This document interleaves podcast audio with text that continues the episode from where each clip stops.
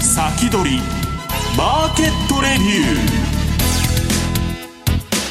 ーリスナーの皆さんこんにちは。津田まりなです。この時間は楽天証券プレゼンツ先取りマーケットレビューをお送りしてまいります。今日のパーソナリティは楽天証券株式デリバティブ事業部上田智博さんです。こんにちは。よろしくお願いします。よろしくお願いいたしますさあ今日は楽天証券デーということで楽天証券アナリストの方とお送りしていく日になるんですけれども上田さん8月に入りましたが、はい。日米の株式相場、足元、まずどうご覧になってますか？そうですね、ちょっと先週、えー、結構、日米株、大きく下げる場面あったんですけども、はい、まあ、今週に入ってあのなんとかあの持ち直していると、でまあ、特にあのアメリカに関しては、やっぱりハイテク株、はい、まあ、あのアップルに関してもあの先週、えー、決算発表、そして株式分割、えー、発表して、えーまあ、その後また株価、さらに上がって、高値更新しているというところで、まあ、やっぱりあのアメリカ、まだハイテク株が引っ張っていくのかなと、えー、まあ、そういうので、まあ、しばらくはちょっと値動きあのちょっと今膠着しているような感じはするんですけども、まあ、あと決算っていうのもありますからね。そうですね。決算発表次第であの、まあ、しばらく相場はまあ硬いのかなというふうには思っています。さて今日はどんなお話をしていただけるんでしょうか？はいまあ、ちょっと今回あの私津田さんと初めてあのお話しさせていただいて、はい、よろしくお願いします、はい、というところで、はい、まあ以前まであの石原さんと一緒にお話しさせていただいててあの、はい、アメリカ株の中で銘柄とかよくご紹介させていただいたんですけども、はい、まあ、ちょっと今回はあの改めてまあ初心に戻ってという形で、まあ、米国株のあの、まあ、初心者にもおすすめだという魅力をお話しできればと思っております。はいこの後のコーナーでたっぷりと伺っていきます、はいさてこの番組は YouTube ライブでも同時配信しています。動画配信についてはラジオ日経番組サイトからご覧いただけます。また番組ホームページからは随時質問などを受け付けています。番組宛てメール送信フォームからお寄せください。今日も投資に役立つ話題を厳選してお送りしてまいります。それでは番組を進めてまいりましょう。この番組は楽天証券の提供でお送りします。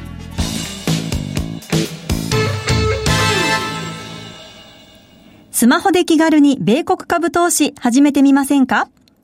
高機能で使いやすい iSpeed なら、お使いのスマートフォンで米国株式のお取引ができるんです。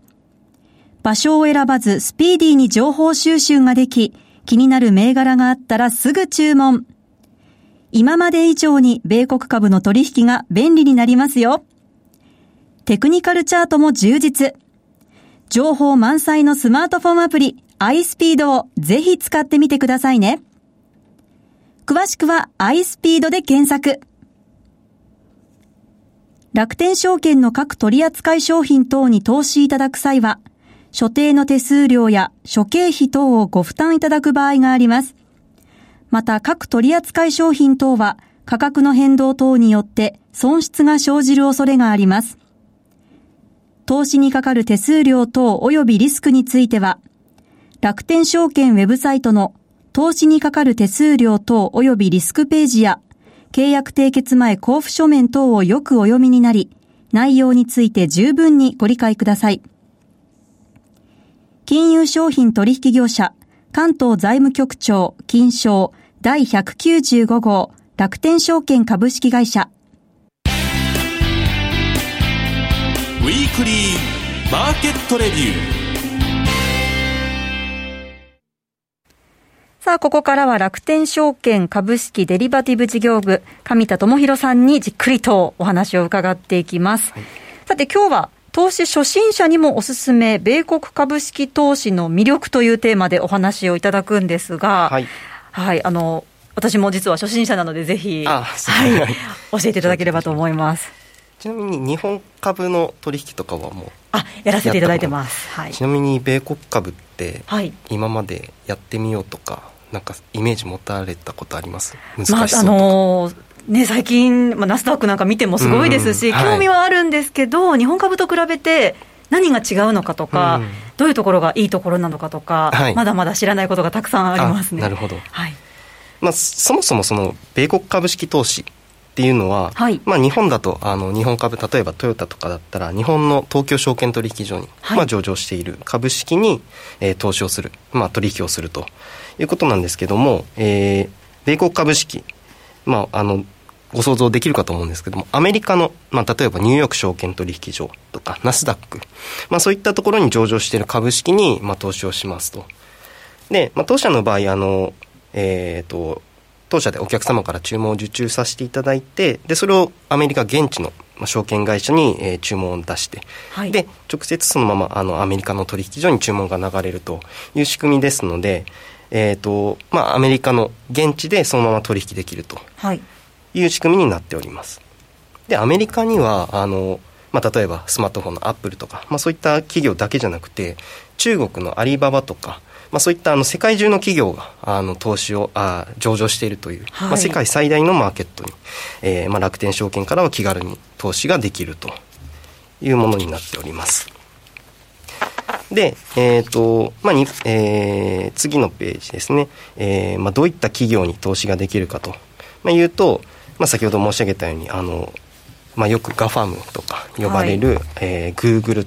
まあ、今、親会社のアルファベットという名前で上場してるんですけども、はい、えー、Google とか、えー、Amazon、Facebook、Apple、まあ、マイクロソフト、はい、まあ、こういった、まあ、世界のあの時価総額でもトップのあの企業に、えー、投資ができます。そうですね、誰もが聞いたことあるような企業ですからね。で、まああのー、ハイテク企業だけじゃなくて、はい、えー、例えば、えー、コカ・コーラ、あの、はい、飲み物、日本でも、まあ、世界中でも知られているような企業。であったり、まあ、ハンバーガーのマクドナルドとか、スターバックスとか、まあ、そういったあの日本でもあの馴染みがある企業。というかもうほぼ毎日の生活していると何かしらで関わっているような企業が、まあ、やっぱりあのアメリカには上場していてでそういった企業に投資ができると、まあ、クレジットカードのビザとかも、はい、まあ、おそらく多くの方が使われているかと。えーまあ、あとは例えば、えー、金融の中に入っているバークシャー・ハサウェイ、はい、こちらご存知でしょうか？あはいもちろん。はい。まああの著名の投資家、えー、ウォーレン・バフェットの、はい、えー、会社まあ、投資会社であるんですけども、まあ、そういった企業にもあのアメリカ株なら投資をすることができると。まあ、こういった企業に投資できるので、はい、あのまあ、例えばトヨタとかあの皆さんよくご存知な、えー、日本でも知られているような企業から始めてみたいというふうに思われる場合アメリカ株の場合、えー、なら、結構日本以上に、あの、よく皆さんが、あの、普段から使っている、あの、サービスとか、出している企業に投資ができるので、まあそういった点でも、あの、初心者が、あの、始めやすいんじゃないかなと。まあどんなことをしているかっていうのが簡単に想像がつくので。はい。で、まあ、このような、あの、まあ、世界的に、あの、知られている企業に投資ができるんですけども、アメリカ株の特徴として、はい、えー、まあ、最も特徴的なの日本株との違いっていうのがもう一株から投資ができると。これ大きいですよね、はい、本当にメリットの一つですよね。これあの結構あの一番大きな特徴であって、はい、意外とよく質問されたり、ええ、知らなかったというお声がいただくんですけども、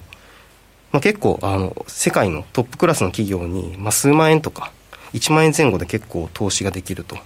いうところで例えばですけども、まあ、20代とかあの大学生の方とかあの、まあ、社会人成り立ての方、まあ、まだまだあの資産は少ないという方でも、まあ、こういったところからあの一株とかでもちょっとずつでも始めていくということができるというのがまあ一つ米国株の魅力かな挑戦しやすいですね。そうですね、まあ、私も初めてその株式あの投資信託ではなくて株式に投資したのが、はい、やっぱりあのアメリカ株。で、まあ、1万円とか、まあ、そういったところから始めてみたと、はい、なので、まあ、株式投資の勉強例えば日本株から始めたいという方もあの結構いらっしゃるかと思うんですけども仕組み自体はあのアメリカに上場しているか日本に上場しているかと。いう、まあ、その違いだけなので、はい、まあ、アメリカ株例えばコカ・コーラなんか5000円ぐらいから投資ができるのでまあ、そういったところから、はい、あの例えば、えー、PER とかってなんだろうとか、まあ、そういうよく出てくる指標を勉強していくっていうのもまあ一つ、はい、あのいいんじゃないかなというふうに思います、はい、でもなんかこう、ちょっと心配なのが、為替のリスクって受けないんですか？そうですね、まあ、やっぱり、あの日本、まあ、我々あの通貨は円で生活しているので、はい、やっぱりドルだけで投資をすると、あ日本円だけで投資ができるあの日本株と違って、まあ、やっぱりそういった、えー、為替のリスクっていうのは影響を受けてきます。まあ、つまりあの株価の変動だけじゃなくて、はい、為替の変動でも円ベースでの評価額、はい、まあ、利益損失っていうのは変わってきますとただ、まあ、例えばあの、ままあ、当社の場合、えー、ちょっと待ってくださいね。えー、7スライド目の米国株、日本株の取引ルールの比較というところで、はい、えー、上から日本株と比べて取引ルールというお話ですが、はい、上から5つ目ですね、決済方法とはい、決済方法、国内株式でいくと、えー、円でということですが、はい、米国株は円でも外貨でも決済できる、はい、ああ、なるほど。まあ、えーと、ちょっとここあの、説明が必要なんですけど、はい、円価決済っていうのは、はい、あの事前にあのドルを準備する必要なく注文が出せると。でもし約定した場合は、はい、えーと楽天証券が自動的にあの約定した翌営業日の10時ぐらい,、ぐらいのあの為替レートで、はい、あの両替して、はい、えーと、受け渡し金額を決定するとい。う方法ですので、はい、えー、なんていうんですかね、まあ、自分でそのドルを両替する手間を省くと。いう決済方法になります。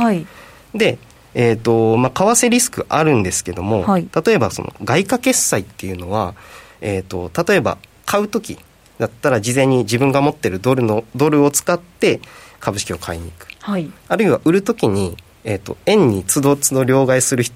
すると円ベースの、えー、損失あるいは利益が確定してしまうんですけども、はい、まあ、外貨決済で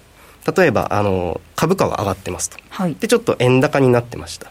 結果あの円に変えてしまうと損失が出てしまうと。い。う場合にはあの外貨決済を使っていただくと、はい、戻ってくるときはそのままドルにあので戻ってきます。手元に戻ってきます、はい、ですのでそのままドルのまま持っておいて、えーまあ、円安に触れたときに、えー、売却、えー、その外貨ドルを円に変えていただくと、えーまあ、その為替のリスクっていうのも抑えることはできるかな。なるほど。これ選べるっていうことですかね。そうですね。はい、はい。であとまあつどつどその円価決済してしまうと、はい、為替手数料が1ドルあたり片道25銭かかってしまうんですよ。そうですよね、はい、手数料も。はい。なので、はい、まあそういう意味でも、一度その、なんていうんですかね、えっ、ー、と、米国株に投資をした資金っていうのは、はい、まあずっとその米国株の取引をするために、まあ必要じゃなければ、そのままドルで、外貨決済であの取引していただく方が、まあお得にお取引できるかなと。なるほど。はい、いうふうに思います。はい。で、実際これ取引してみたパフォーマンスっていうのもそうですね、ね、気になるところなんですけど、はい、で、えーと、結果として例えば6スライド目、はい、えー、日本株を上回るパフォーマンスというタイトルをつけてるスライドあるんですけども、はい、えーと、こちら、えー、2010年以降、まあ、リーマンショック以降の、まあ、過去10年間ぐらい、まあ、2008年まであ2020年まで含めると11年目に入ってくるんですけども、はい、まあ、この過去10年間ぐらいのあの前年末とその年の、えー、年末の株価がどれくらいあの上がったり下がったりしたかという比率を出しています。はい、で、えーまあ、ニューヨークダウと日経平均、まあ、日米を代表する、まあ、指数で比較してるんですけども、はい、えー、緑色ニューヨークダウの列で緑色になっているところはニューヨークダウが勝っていると、はい、まあ、日経平均の列が緑になっていたら、えー、日経平均の方がいいパフォーマンスになっていたと。あこれ実際見てみると、ニューヨークダウがその緑になっているいいパフォーマンスを上げている年が1、2、3、4、5、6、7年。7年あります、ね、で、日本株、日経平均が1、2、3、4年ということですね。はい、というところで、まあ、過去の結果ですけども、はい、えーと、1年間あの投資して、えー、最終的に売った場合、はい、えーまあ、アメリカ株の方が、まあ、パフォーマンスが良くなっていると、ね、いうことが、まあ、結果的にあの出ていると。はい。で、まあ、その中に日経平均の隣にニューヨークダウ円換算っていうのがあるんですけども、はい、まあ、そこはあのニューヨークダウに、えー、その年、まあ、その日の為替レートをかけて円換算したパフォーマンスを出しています。はい、で、まあ、例えば2010年、えーと、USD スラッシュ JPY こちら為替のあの変動の、はい、率なんですけども例えばまあここの年でいうと為替が12.8%下がってしまいました。円高になりましたそうですね。まあ、そうすると、えーまあ、ニューヨークダウ、えー、ドルベースで見たら11%ですけども、はい、えー、円換算してしまうと、まあ、マイナス3.2%になってしまう。本当だ。はいまあ、とはいえ、はい、えーと、この10年間ずっと投資をしていて、はい、えーまあ、ドルの、えー、ドルが上がる、まあ、円安になるっていう時もありましたと。まあ、トータルあの2009年末と2020年の8月3日までの時点で比較すると、はい、ニューヨーク、えー、ニューヨークダウの円換算ですね、ええ。えー、2009年末と比べて2.9倍になっている。一方、ニューヨークダウドルベースで2.56倍というところで、はい、あのまあ、結果としてどの時点で為替を取るかにもよるんですけども、はい、えーと、円換算した方がいいっていう年もあるんですね。もちろんそうですよね。いい結果になると。はい、なので、えーとまあ、どうしてこういう結果になるかっていうと、為替って大体まあ、今だったら105円とか、はい、で、イメージとしてまあ100円台ぐらいで、はい、あの推移しているというふうに、あの結構上下して、えー、動きはあるんですけども、はい、大体行ったり来たりしていると。いうところで、えーとまあ、ドルにあのドルを両替するタイミングさえあの見ていれば、まあ、それほどあの負けるっていうことはないのかなと。なるほど、はい、いうふうに思います。はい。はい、このように結構為替リスク気にされる方もいらっしゃるんですけども、はい、まあ、外貨決済まあ、ドルであの米国株で投資をするときは基本的にはドルベースで、はい、あの利益が出ているかどうかっていうのを考えていただければ、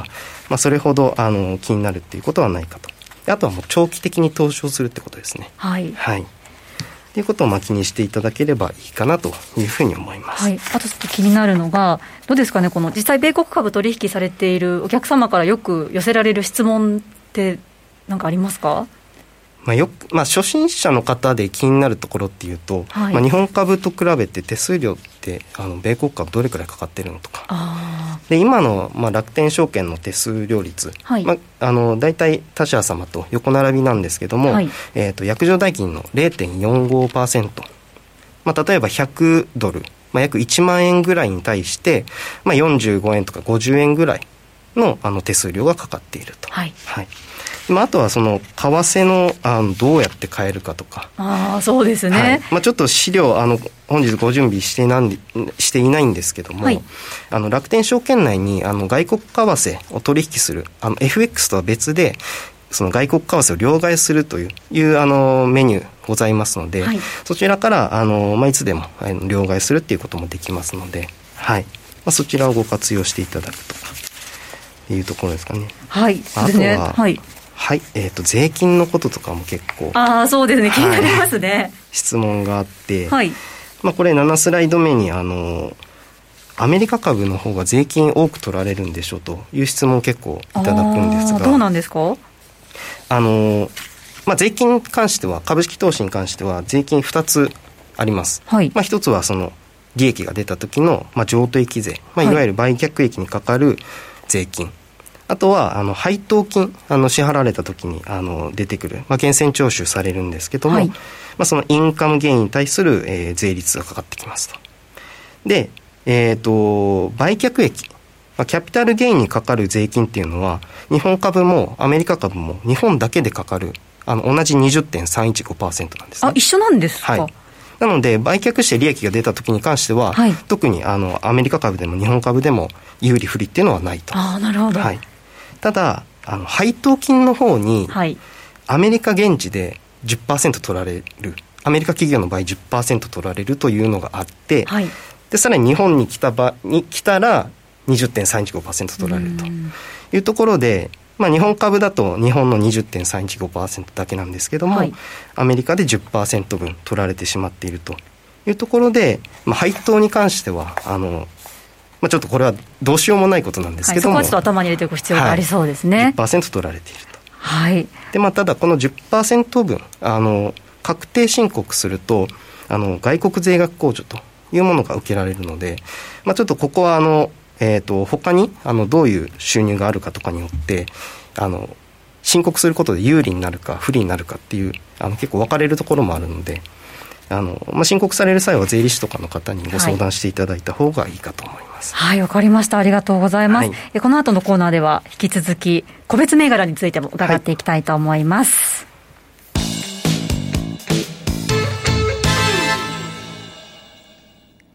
楽天証券の米国株取引で世界的な有名企業に投資をしよう。米国株は一株から購入可能。誰もが知っている有名企業の株が数万円から買えるんです。配当金の支払いを年4回としている企業が多いのも米国企業の特徴。配当を楽しみにお取引できますよね。楽天証券にすでに口座をお持ちなら、特別な手続き不要で、そのまますぐにお取引ができます。日本円を米ドルに換金する必要もなし。しかも手数料は約定代金の0.495%。最低手数料なんと0円。取引手数料の上限は税込み22米ドルと決まっているので、高額取引も安心です。詳しくは楽天証券米国株で検索。楽天証券の各取扱商品等に投資いただく際は、所定の手数料や諸経費等をご負担いただく場合があります。また、各取扱商品等は価格の変動等によって損失が生じる恐れがあります。投資にかかる手数料等及びリスクについては、楽天証券ウェブサイトの投資にかかる手数料等及びリスクページや、契約締結前交付書面等をよくお読みになり、内容について十分にご理解ください。金融商品取引業者、関東財務局長、金賞第195号、楽天証券株式会社、先取りマーケットレビューさあ、引き続き上田さんにお話を伺います。ここからは、米国個別銘柄紹介ということで、個別だったり ETF についても伺っていきたいんですが、その前に、上田さん、やっぱり楽天証券ならではの、そうですね。はい、お得な話もありますから、はい、ぜひ教えてください。えっ、ー、と、今出てますね。8スライド目、えー、まあ、私の思う楽天証券であの米国株取引するあの、まあ、簡単に取引できますと。いうポイントが、えー、3つあります、はい。まあ、1つ目は、えーとまあ、当社のあの総合口座をあの開設していただいている方であれば、まあ、すぐにでも、まあ、今からでも米国株が取引できる状態にあります、はい、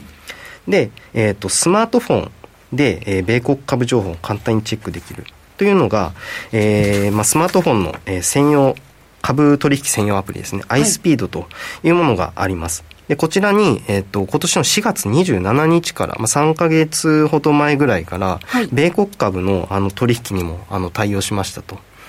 で、えっ、ー、と、今、あの、米国株を初めて取引される方が、この iSpeed を使っている割合っていうのが、まあ、約半数以上、えー、5割から6割ぐらいが、えー、この iSpeed を使って米国株を初めて取引されていると。はい、で、まあ、それ以外にも、まあ、過去あの使っていた方とか、まあ、これまであの当社でお取引されていた方の取引の割合も iSpeed がもう今あのパソコンのあの取引をしている人よりも割合が多くなってきているとい。うことで、はい、やっぱりスマートフォンであのいつでもあの米国株の情報が簡単にチェックできるというところでスマートフォン iSpeed を使われて取引されている方がでまあ、当社で取引する上で、まあ、最もあのお客様にとって有利になるんじゃないかと。いうところが、やっぱりあの楽天ポイントがあの当社、米国株を取引してもあのたまると、ね、国内株だけじゃなくて、はい、投信託だけでもなくて、はい、米国株の取引でも、えー、ポイントがあのたまりますと。なので、まあ、そのたまったポイント、まあ、楽天市場とか、まあ、そういった楽天のサービスで、まあ、ご利用していただけるだけじゃなくて、まあ、楽天証券内で、えー、投資信託の買い付けとか、はい、あるいはもう今あの日本株のあの取引にもあのそのポイントを活用して投資していただくことができるので、まあ、よりそのいい循環が、まあ、できるかなというのもありますので、まあ、ぜひ楽天証券でのあの米国株まあ、取引していただければとはい、ぜひお得に便利にね、お取引していただきたいと思います。はい、えー、さて、えー、個別銘柄もぜひご紹介していただきたいんですが、その前に ETF もちょっと気になるんですけど、どんな種類があるんですかね？えー、そうですね、例えば14スライド目、あの楽天証券内の人気銘柄ランキングというのも、あのまあ、今回も持ってきてるんですけども、はい、もう今、あのここ数か月、でも去年ぐらいからずっと人気なのが、まあ、3番目にある SPYD はい、ティッカー、えー、いわゆる銘柄コードですね。SPYD っていうのがあのー、まあ S&P500 の中で、はい、えーと、配当利回りの高い銘柄で構成されている ETF なんですけども、はい、これはあの取引する人が圧倒的に多い。あの常にあの日時ベースでも、はい、えーと、取引する人が上位に上がってきているような銘柄、はい、楽天証券内人気銘柄ランキング第3位ということですね、はい、そうですね。もう常に上位に上がっているはい。まあ、その他あの8、えー、と7番目と9番目、はい。えまあ、いずれも米国高配当株式という名前が入っているようにあのやっぱり今高配当の,、あの銘柄をあのがすごい人気を集めていて、まあ、こういった銘柄っていうのはやっぱり人気になっています、はい、トップ10に3つこの高配当株式 ETF っていうのが入ってますからね。ね。はいまあ、あとあの結構相場が大きく動く時、はい。えーまあ、コロナ、えー、ショックとかあった時っていうのは結構レバレッジのかかった ETF とかっていうのも結構取引されますと、はい。まあ、ちょっとランキングの中に入ってはいないんですけども、はい、ティッカーでいうと、えー、SPXL と SPXS、まあ、ロングとショート、えー、SPXL の方が、えーといわゆるレバレッジが3倍かかっていて、はい、えーと、買い株価が上がれば、はい、1%上がれば、はい、まあ、約3%ぐらい上がると、まあ、3倍上がる、まあ、逆に SPXS の方は、はい、まあ、株価が1%下がれば3%ぐらい下がる、はい、っていうあのそういうレバレッジのもの。やっぱり相場が大きく動く時は特にそうですよね、特にそういうものが人気、で逆に、えーとまあ、相場動きがなくなってきた時とか、あるある程度も下がってあのそれ以上下がらなくなってきた時とかっていうのは、まあ、この SPYD とか、はい、あるいはもうあの S&P500 に連動するような ETF、えええー、ティッカーでいうと、まあ、VOO とか、えーまあ、ちょっとあの SP500 ではないんですけども、はい、VT とか VTI とか、まあ、そういったあのアメリカを代表するようなインデックスの ETF っていうのも結構人気になってます。はい、なるほど。はい、そして個別はというと、えー、楽天証券内人気銘柄ランキング1位がモデルナ。はい。で、これ、あの、このランキングなんですけども、はい、えー、過去買い越し額ってあるように、はい、まあ、買う人と売る人、まあ、それぞれいらっしゃって、えー、買い越し金、買い越し額ってなってるので、はい、買っている金額の方が多い。プラスマイナスして、えー、買っている金額の方が多い順にランキングを並べています。はい、で、えー、先週1週間なんですけども、トップのモデルナという会社に関しては、はい、まあ、よくもう最近、日本でもよくニュースで聞くんじゃないかなと思うんですね、コロナウイルスのワクチン開発ってよく聞きますね。はい。でも最近はこういったあのモデルナとか、はい、えー、ファイザーとあの共同開発している、えー、ワクチンを共同開発しているバイオエヌテックとか、まあ、そういうバイオ関連の銘柄っていうのはやっぱりよく取引されると、まあ、先週でいうとモデルナの方があの買っている人が多かったので、まあ、ランキングでは1位になっていると。はい、はい、あと2位でいうテスラとテスラですね。はい。まあ、あの最近決算発表して、はい、4四半期連続、はい。えー、黒字を達成していると、えーはい、いうところで結構取り株価かなり上がっているので、ね、はい、取引する人が多くなっています。はい、ちょっとまだまだ個別についても伺いたいんですがあっという間にお別れの時間が近づいてまいりました。え今日は投資初心者にもおすすめ米国株式投資の魅力というテーマでお話をいただきましたがぜひポートフォリオの中にもね米国株積極的に皆さん取り入れていただきたいと思います、はいそすね、そして来週は石原潤さん大里清さんが出演されます。どうぞお楽しみください。そしてこの後は YouTube ライブでの延長配信ですので引き続きお付き合いください。この番組は楽天証券の提供でお送りしました